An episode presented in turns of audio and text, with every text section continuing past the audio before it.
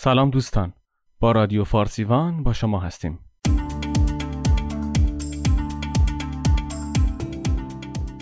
بخش هایی از سفرنامه استانبول یا به قول منصور زابتیان استانبولی.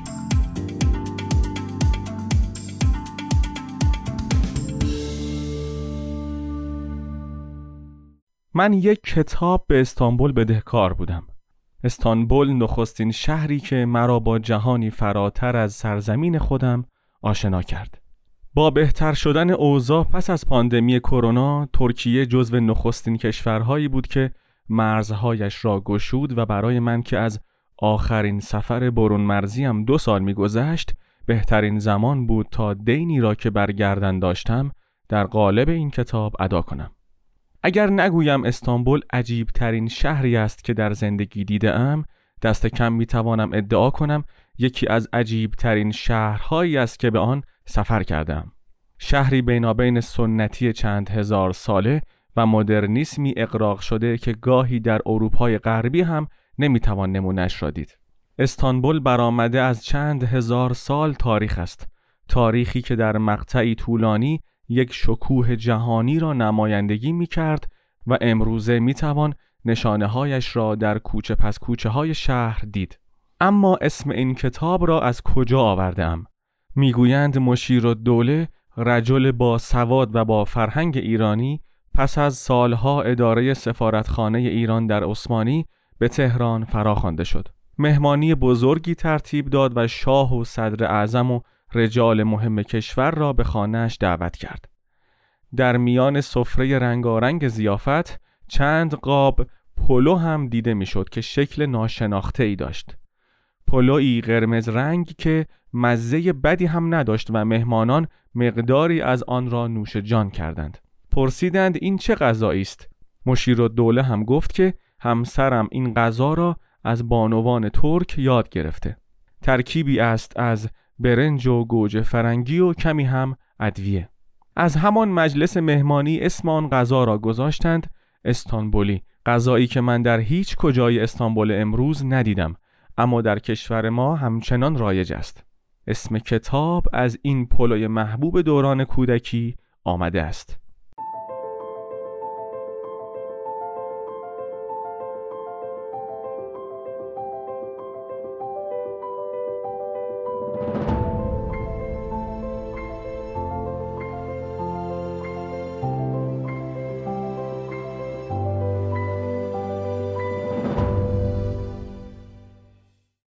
شهاب یک دوست قدیمی است. چند سالی است که در استانبول به تجارت مشغول شده. تا فهمید من به استانبول آمده ام تماس گرفت و به دنبالم آمد. در یک شنبه شب پاییزی با هم راه افتادیم برویم شام بخوریم. او در رستوران شیکی در محله اسکودار میز رزرو کرده بود و وقتی به رستوران رسیدیم معلوم شد نیم ساعتی تا وقت سرو شام مانده. شهاب گفت این نزدیکی ها خیابونی است که من یک بار به اونجا رفتم.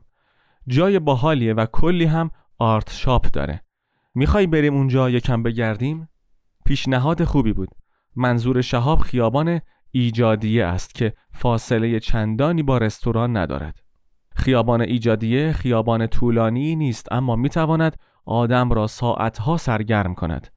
به غیر از خانه های زیبا و قدیمی که در کوچه هایش دیده می شوند خیابان پر بود از آرت شاپ و گالری چند تا کتاب فروشی کافه و غذا فروشی های زیاد. کافه ها کوچکند و خانوادگی اداره می شوند در طول خیابان همانطور که راه می رفتیم بوهای مختلف به مشاممان می رسید بوی کباب ترکی، بوی همبرگرهای دستساز و بوی شیرینی اما ناگهان عطری به مشامم رسید که پاهایم را سست کرد.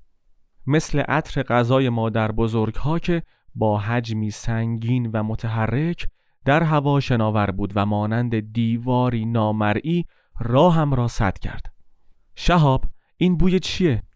نمی‌دونم خیلی خوبه نمیشه امشب نریم اون رستورانه؟ برات بد میشه؟ نه بابا چی بد میشه؟ زنگ می‌زنم میگم کار پیش اومده دروغ هم نمیگم واقعا کار پیش اومده چه کاری مهمتر از امتحان کردن غذایی که عطری چنین اقوا کننده داشت؟ بوی غذا از داخل کافه آبی رنگ می اومد. اسم کافه میدان است. توی کافه دو میز کوچک قرار دارد و بیرون کافه هم دو میز کوچک دیگر که یک درخت چنار میان آنها فاصله انداخته. کافه را یک خانم میان سال به نام رمزی خانم اداره می‌کنه و البته پسرش علی هم کنار دستش است. اما قشنگ معلوم است که همه چیز روی شاخ رمزی خانم میچرخد. شهاب می‌پرسد این بوی خوش مال چیست؟ رمزی خانم کوفته هایی را نشان می‌دهد و می‌گوید مرجومیک کوفته. مرجومیک در زبان ترکی می شود عدس و جالب اینجاست که تازه فهمیده ام در بعضی نقاط گیلان به عدس می‌گویند مرجومیک. قفسه ها پر است از ترشی خیارشور و ربهای دست ساز رمزی خانم. او غذاها را خودش میپزد و کافه هر شب یک نوع غذا دارد. خوششانسی ماست که امشب در شب با شکوه مرجومیک کوفته گذرمان به اینجا بیفتد. بشقاب کوفته یک بشقاب چینی سفید رنگ است. با گلهای برجسته که کف آن چند پر کاهو چیده شده و وسطش هم یک ظرف مربع شکل پر از سس گوجه فرنگی دست ساز قرار داده شده است. در هر بشقاب شش عدد کوفته گذاشته و دو پر لیمو هم به این زیافت خانگی افزوده شده. کوفته اول را که بر می دارم و توی سس می‌زنم و به دهان می‌برم حال حضرت مریم را دارم که در دوران بارداری برایش ماعده آسمانی می آمد.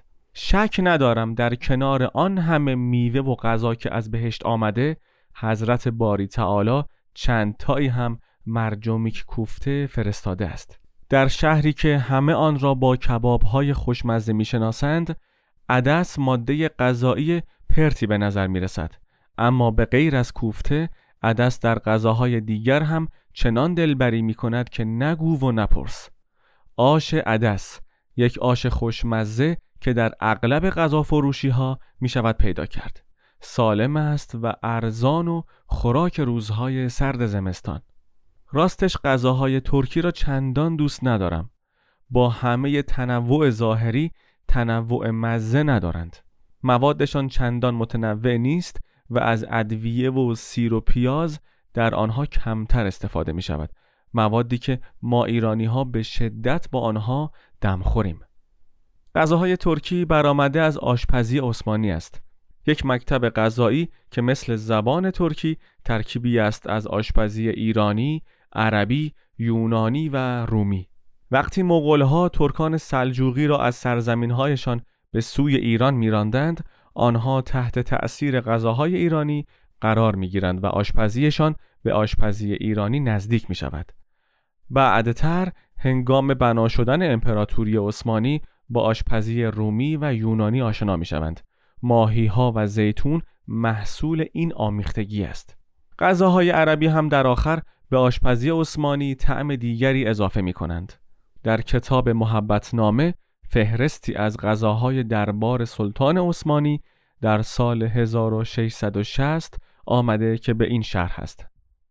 کباب، تاس کباب، دلمه مونبار یا روده گوسفند، دلمه کلم، دسر نارنج، افشوره مرغ، مرغ با سس ترش، سوپ ماهی کفال، دلمه ماهی خالمخالی، کفال قرمز سرخ شده، بورک، باقلوا، حلوای صابونی، زرده، سوپ سیرابی، فالوده، انگور، میوه های خشک نازک، خوشاب میوه و دسر هزار پاره البته بیشتر این غذاها امروزه از سفره مردم استانبول حذف شده و فقط در کتابهای آشپزی وجود دارند.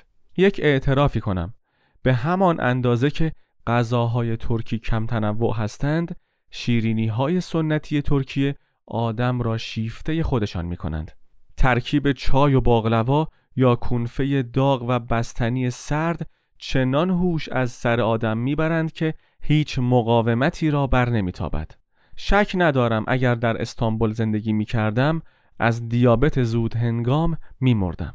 چند شب بعد از بارش کوفته عدس از آسمان با یکی از دوستان در یک شیرینی فروشی نشسته ایم. قنادی شلوغ است و سعی می کنیم با سفارش کمتر کنفه زیاده روی نکنیم. نزدیک ما دو میز را به هم چسباندند و هشت زن عرب آنجا نشستند لحجه و سبک آرایش آنها نشان می دهد اهل یکی از کشورهای خلیج فارس هستند انبوه نایلونهای خرید در کنار میزهایشان کوه کوچکی تشکیل داده بلند بلند میخندند گاهی صرفه می کنند و ثروت شوهرشان را با نشان دادن طلاهای سنگینی که به دست آویخته اند به رخ همدیگر می‌کشند قافل از اینکه شوهر دست و دلباز درست در همین لحظه دارد برای چه کسی دست و دلبازی بیشتر به خرج می دهد. آنچه در این هیاهوی پرمزاحمت آزار دهنده تر از هر چیز است صداهای خیلی بلند و خنده های هیستریک جمع نیست بلکه سفارش های آنهاست که چشمها را به سویشان خیره کرده. به جرأت می شود گفت هر پنج دقیقه یک بار چیز جدیدی روی میزشان ظاهر می شود چهار تا کنفه یک دیس خیلی بزرگ باقلوا چند تا بستنی سوتل و لکوم تیر خلاص وقتی شلیک می شود که پیش خدمت کافه با یک دیس بزرگ مملو از شیرینی خامعی وارد می شود و فریاد ماشالله ماشالله زنان به آسمان می رود و مشغول خوردن می شوند. من و دوستم نگاهی به هم می اندازیم و تصمیم می گیریم بیش از این شاهد مراسم خودکشی نهنگ ها نباشیم. گمان کنم صورت حساب میز همسایه از هزینه یک ماه اقامت من در استانبول بیشتر باشد.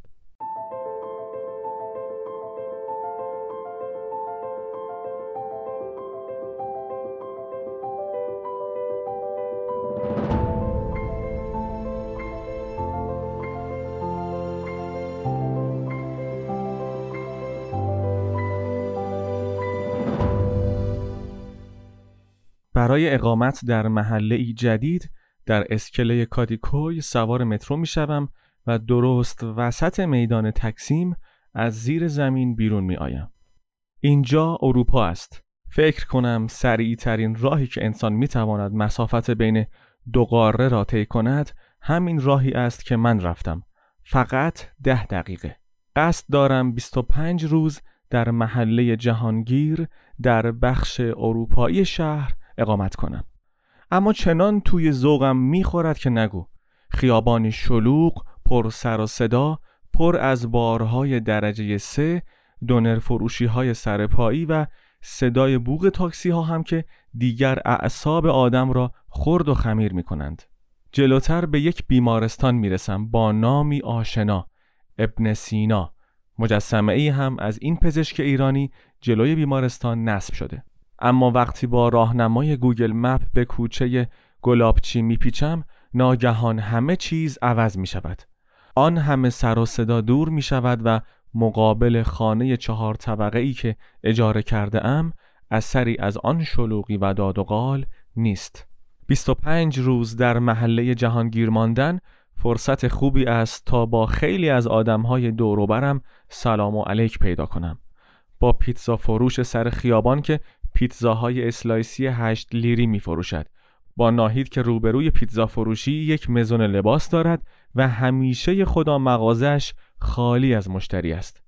با مدیر قدیر خودمان که مغازه فروش زیور آلات دست ساز دارد و سالها پیش دوست دختری ایرانی داشته و کمی فارسی می‌فهمد و آکیف که ماجرایی طولانی است. کوکا را روی میز می‌گذارد. سر حرف را باز می کنم چه خوب که انگلیسی حرف می‌زنی. این اطراف هیچ کس انگلیسی بلد نیست. من هم کمی بلدم. نه زیاد. شما از کجا اومدین؟ ایران. پسر جوان سر تکان می‌دهد و لایک نشانم می‌دهد و اسمهایی بر زبان میآورد که تعجب می‌کنم.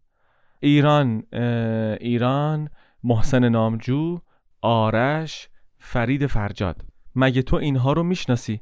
آره آهنگهای خوبی دارند. تو فارسی بلدی؟ نه اما ریتم ترانه ها رو دوست دارم. خیلی از ترک ها فرید فرجاد را می‌شناسند. موسیقیدان و نوازندهی که در ایران شهرتی کمتر از ترکیه دارد. در صفحه فروشی های استانبول حتما صفحه ای از او پیدا می شود اسمش آکیف است. صحبت کردن با او را دوست دارم. شناخت شهرها بدون معاشرت با ساکنانش ممکن نیست. شهرها که فقط پل و ساختمان و موزه و بازار نیستند آدمها روح اصلی و حقیقی شهر را تشکیل می دهند. آکیف جوان با سواد و مطلعی است. بعد از زلزله ارزنجان با خانوادهش به استانبول مهاجرت کرده اما از پیشرفت در این شهر ناامید است.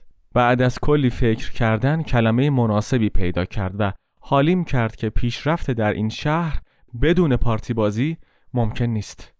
آنها هم که یک خانواده فقیر شهرستانی هستند و کسی را برای این کارها ندارند. قصد دارد به آلمان یا هلند مهاجرت کند. با او قرار می‌گذارم که یک شب به کافه برویم و چای بنوشیم و صحبت کنیم. آکیف 23 ساله است اما بیشتر از سنش به نظر می رسد چون معلوماتی بالا دارد.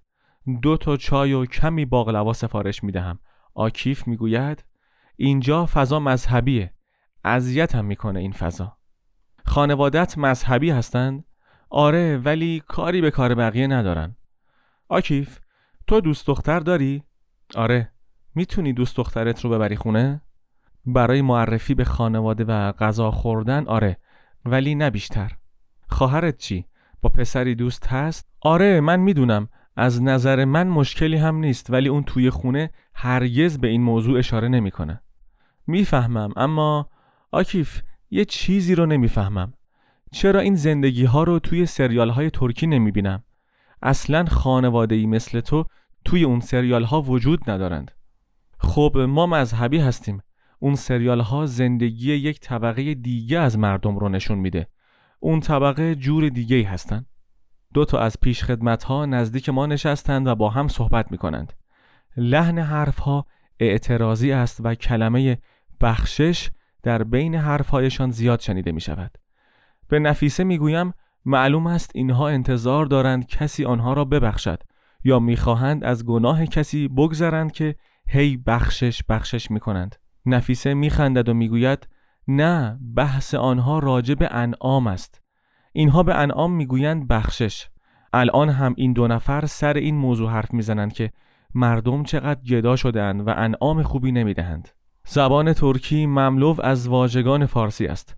اما جالب است بسیاری از این واژه ها با معنایی غیر از آنچه ما به کار می‌بریم استفاده می شود نفیسه می‌گوید اوایلی که به استانبول آمده بودم و ترکیم ضعیف بود هر وقت می‌رفتم خونه یک دوست و اون دوست می‌خواست من رو معرفی کنه می‌گفت نفیسه مسافره. حالا یک سال از اقامت من میگذشت.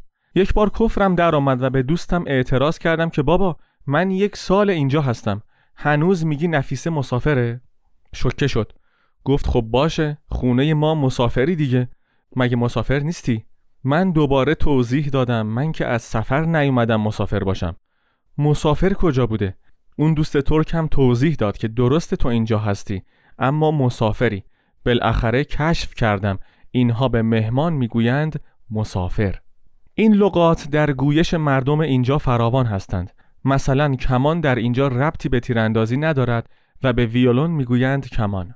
یادتان باشد که در استانبول به کسی نگویید کمان ابرو که احتمالاً کتک می‌خورید. ترک ها به روزگار می‌گویند دوران که چندان عجیب نیست. اما حدس بزنید به چه چیزی می‌گویند روزگار. آنها به باد می‌گویند روزگار. ما در فارسی به هر شکلی از شیشه می‌گوییم شیشه. اما ترک ها فقط به بطری می‌گویند شیشه و شیشه را می‌گویند جام. به ترک ها هیچ وقت نگویید که خسته هستید. چون بلا فاصله از شما می‌خواهند بروید دکتر. خستگی در زبان آنها به معنای بیماری است. به خاله می‌گویند تیزه و به امه می‌گویند خاله. با عرض معذرت از مجردین عزیز مجرد در گویش مردم استانبول بیکار نامیده می شود و با پوزش خواهی از بانوان محترم آنها به مرد می‌گویند آدم. یعنی هر وقت در میان گفتگو کلمه آدم را شنیدید مطمئن باشید مقصود یک آقا است.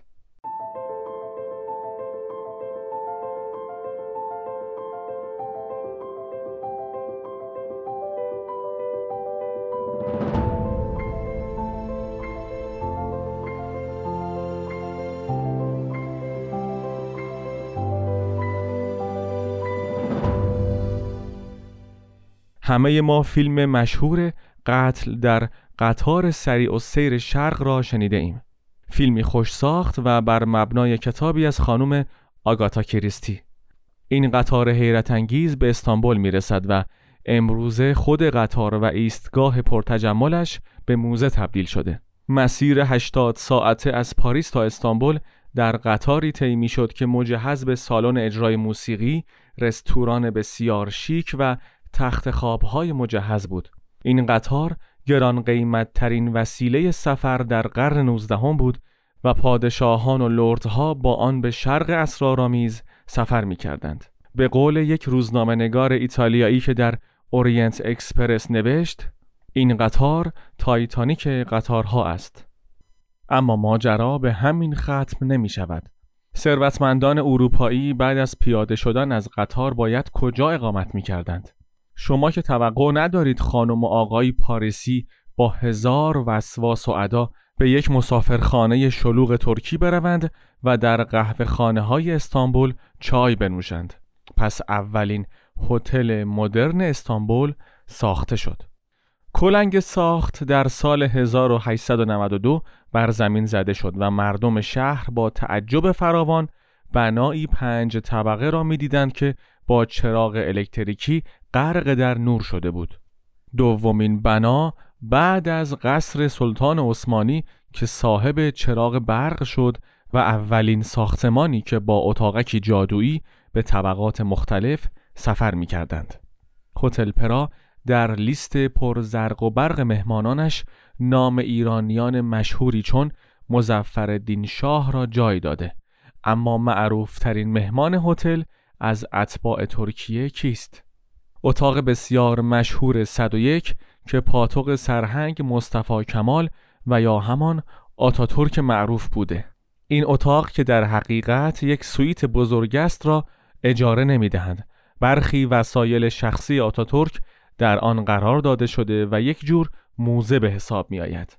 از خانومی که پشت میز راهنما نشسته می‌پرسم امکان دیدن از اتاق 101 وجود دارد؟ لبخند می‌زند و با شوق تمام کلید مخصوص را به دست می‌گیرد و می‌گوید دنبالم بیا با هم به اتاق رهبر ترکیه می رویم و او با دقت راجع به همه چیز برایم توضیح می دهد. خانمی سی ساله است اما شوق و ذوق نوجوانی پانزده ساله در توضیحاتش دیده می شود. می گویم معلومه کارت رو خیلی دوست داری. آره عاشق کارم هستم. اصلا عاشق هتل پرا هستم. خیلی زحمت کشیدم تا اینجا استخدامم کردند. از او می‌خواهم اتاق 411 را هم نشانم بدهد. اتاقی که شهرت جهانیش از اتاق 101 بیشتر است. اتاق 411 محل اقامت بانوی جنایت آگاتا کریستی بوده و چندین بار در سفر به ترکیه در آن اتاق اقامت کرده و بخشهایی از داستانهای شرقیش را نوشته. البته آن اتاق را اجاره می دهند و معلوم است نگاه اقتصادی مدیر هتل بر نگاه فرهنگیش غلبه کرده. همیشه فکر می کردم خیلی از صحنه های خشن در فیلم های دست چندم ترکی یک مسخره بازی اقراق شده است اما حالا که پای صحبت مردم استانبول می نشینم و تجربه های آنها را می شنوم دستگیرم می شود آن صحنه ها خیلی هم تخیلی نیستند.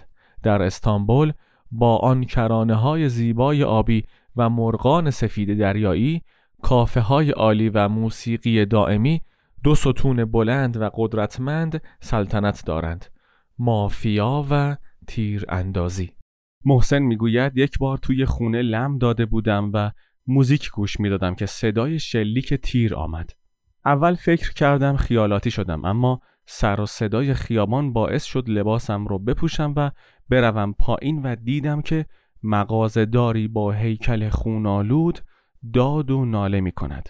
معلوم شد این بزرگوار دوروبر دختر زیبا میپلکیده بزرگوار دیگری که دوست آن دختر بوده آمده و با یک شلیک به ساق پای او تذکری علنی و عملی به مردک داده به همین راحتی؟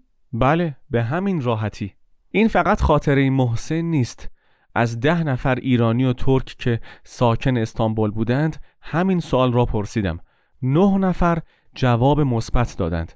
یعنی دست کم یک بار شاهد صحنه تیراندازی در شهر بودند.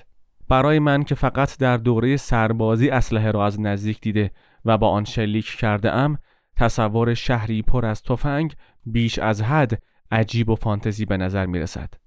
فردین هم در کافه کار می کرد که محل رفت و آمد بچه پولدارها بود. فردین می گفت اغلب مشتری های ما اسلحه دارند. موقع ورود تحویل می دهند تا نگهداری کنیم و شب که قصد رفتن دارند اسلحه را از ما پس می گیرند. خرید اسلحه چند قانون ساده دارد و البته نیاز به 2600 دلار پول. طبق آمار 25 میلیون اسلحه در دست مردم وجود دارد که با توجه به جمعیت ترکیه یعنی در بیشتر خانواده ها حداقل یک قبض اسلحه کوچک پنهان شده.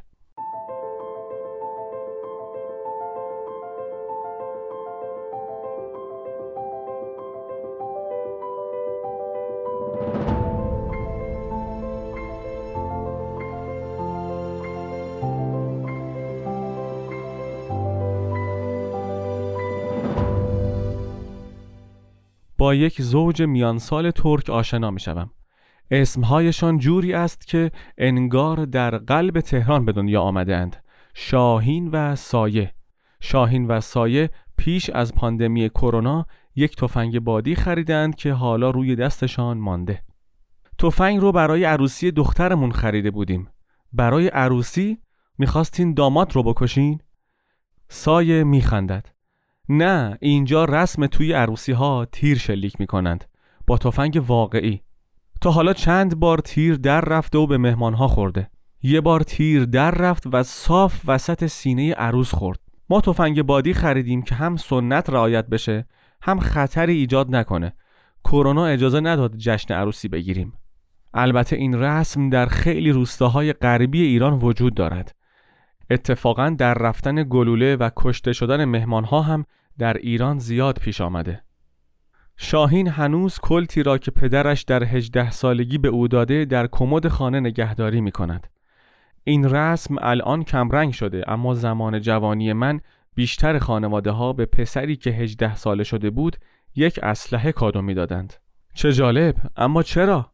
خب یک نشونه مرد شدن بود یعنی تو مرد هستی و باید آماده دفاع از خودت باشی تو شهرهای کوچیک هنوز این رسم و رسوم وجود داره سایه می‌گوید البته بابای شاهین کارهای دیگه هم برای پسرهاش انجام داده چه کاری؟ بگم براش؟ این را شاهین از سایه می‌پرسد و سایه با لبخند و اشاره سر اجازه می‌دهد ما رو ملی می‌کردند ملی یعنی چی؟ ببین منصور پدرها سه کار برای پسری که به جوانی رسیده بود انجام می‌دادند. اول خرید اسلحه بود. بعد اینکه دست پسر رو می‌گرفتند و یک شب می بردند کاباره که با اون فضا آشنا بشه. سومین کار هم این بود که از کاباره به یک محله دیگه می بردند تا با چیزهای دیگه آشناش کنند. تو را هم پدرت با این مراحل ملی کردن آشنا کرد؟ چشمکی می‌زند و می‌گوید نه منو فقط تا دو مرحله برد. مکالمه ما در کافه ای واقع در محله نیشانتاشی صورت می گیرد و وقتی سایه می رود تا سری به دستشویی بزند شاهین همه ماجرای آن شب ملی شدنش در هجده سالگی را برایم تعریف می کند با همه جزئیات. دوستان در این قسمت از فارسیوان گزیده ای از کتاب استانبولی اثر منصور زابتیان رو برای شما خوندیم که انتشارات مون اون رو منتشر کرده. شاد و سلامت باشید.